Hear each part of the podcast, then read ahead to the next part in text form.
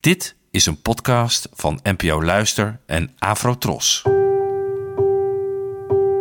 Poëzie vandaag. Met Ellen Dekwits.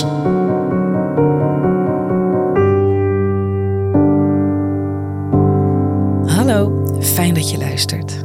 Het gedicht van vandaag heet Kinderlijk en werd geschreven door de Nederlandse dichter Joost van den Vondel, geboren in 1587 en gestorven in 1679.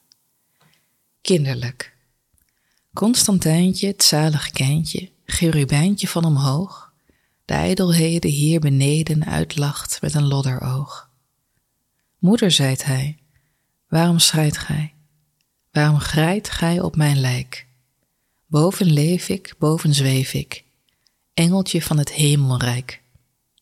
En ik blinker, en ik drinker, hetgeen de schenker alle goeds, schenkt de zielen die daar krielen dertel van veel overvloeds.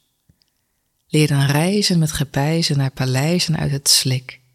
Deze wereld die zo dwerrelt, eeuwig gaat voor ogenblik. Ja, dit vind ik een van de meest ontroerende gedichten uit de Nederlandse literatuur. En toen ik het uh, eens aan een klas voordroeg, vroeg men of Vondel een rapper was, omdat het gedicht zo mooi flowde. en het bekt inderdaad fantastisch. Je zou haast vergeten dat er hier iets verdrietigs wordt verteld. Er is een kindje gestorven, dat vanuit de hemel naar de levende kijkt. Hij lacht om alle ijdelheden op aarde. Hij vraagt aan zijn moeder waarom ze huilt. Hij is immers een engeltje geworden. Hij is dartel van alle overvloed. Het leed op aarde is maar voor even. Daarna volgt een prachtig hiernamaals. En toch.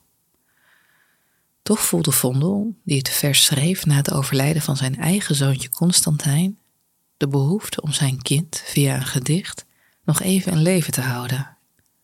De achterblijvers gerust te stellen. Het is haast alsof de ouder het tegen zichzelf heeft. En in het bijzonder is de titel daarbij veelzeggend kinder en dan een koppelteken gevolgd door lijk. Dat kan je opvatten als kinderlijk, als een kind, maar ook als het lijk van een kind of zelfs als kinderachtig. Dat je jezelf iets wil voorhouden, iets maar in een gedicht giet, omdat je misschien nog niet aan de bittere waarheid wilt.